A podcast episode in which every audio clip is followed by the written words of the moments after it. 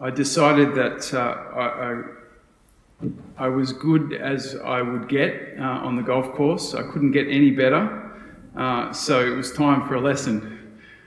Jeff's given me a few lessons over the years, but um, don't know, Jeffrey, if that's your gift. So anyway, I got a golf lesson last week, and um, the golf pro, uh, lovely guy, Trevor up at um, Wattle Park, if anyone needs a, a good golf pro, uh, he got my swing, he got a few bits of my swing sorted out, and he said to me, Now, what you probably find is you're going to go backwards for a while before you go forwards. Right? You're going to get a little bit worse as you take time to adjust to this new swing, but eventually you'll get better. I thought to myself, wow, isn't that true for most disciplines in our life that we want to master? Getting to the next level of most discipline usually involves undoing some old behaviors and adjusting to some new ones. And, and uh, often in that time when we're in that adjustment period, it can feel like we're going nowhere, or in fact, we're going backwards. But it's a necessary part of going forwards, right?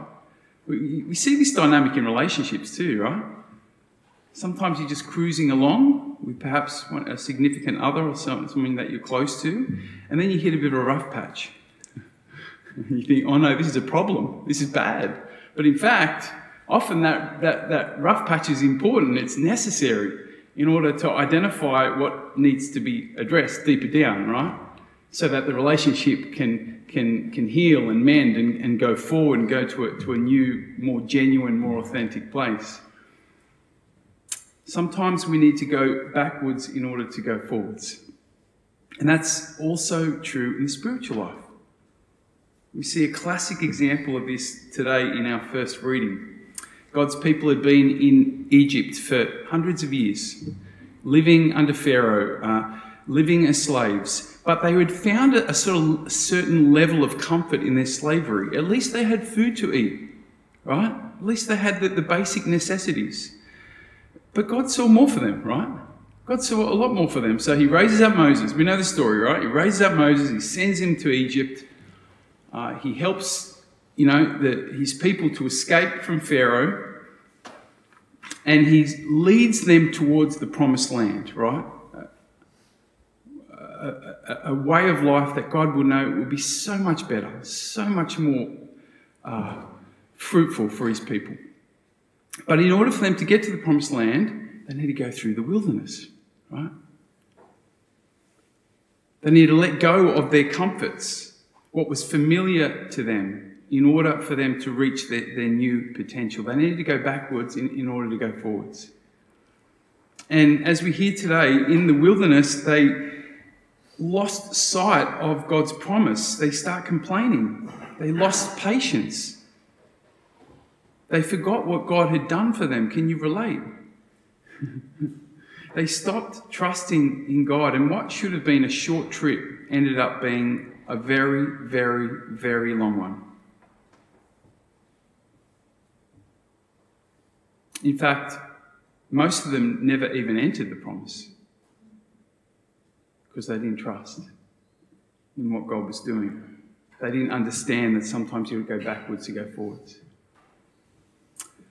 Sometimes we feel like we're doing our very best to follow God, but we're getting nowhere. Maybe even worse, we feel like we're going backwards.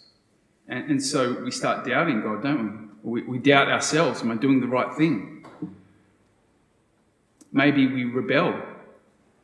Think, oh, this is not working. I've got to take matter into my own hands.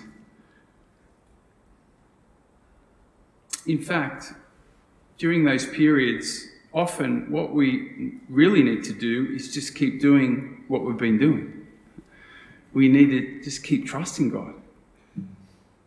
We need to keep praying and keep seeking God in His Word and keep serving and keep loving others and keep being honest with God about our disappointments. We need to keep remembering everything that God has done for us.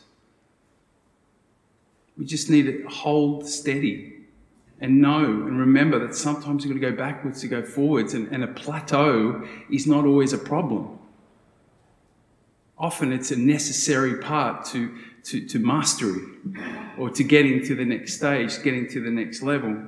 When we're able to remain steady and faithful in the wilderness times in our lives, that's when we know we're really trusting in God.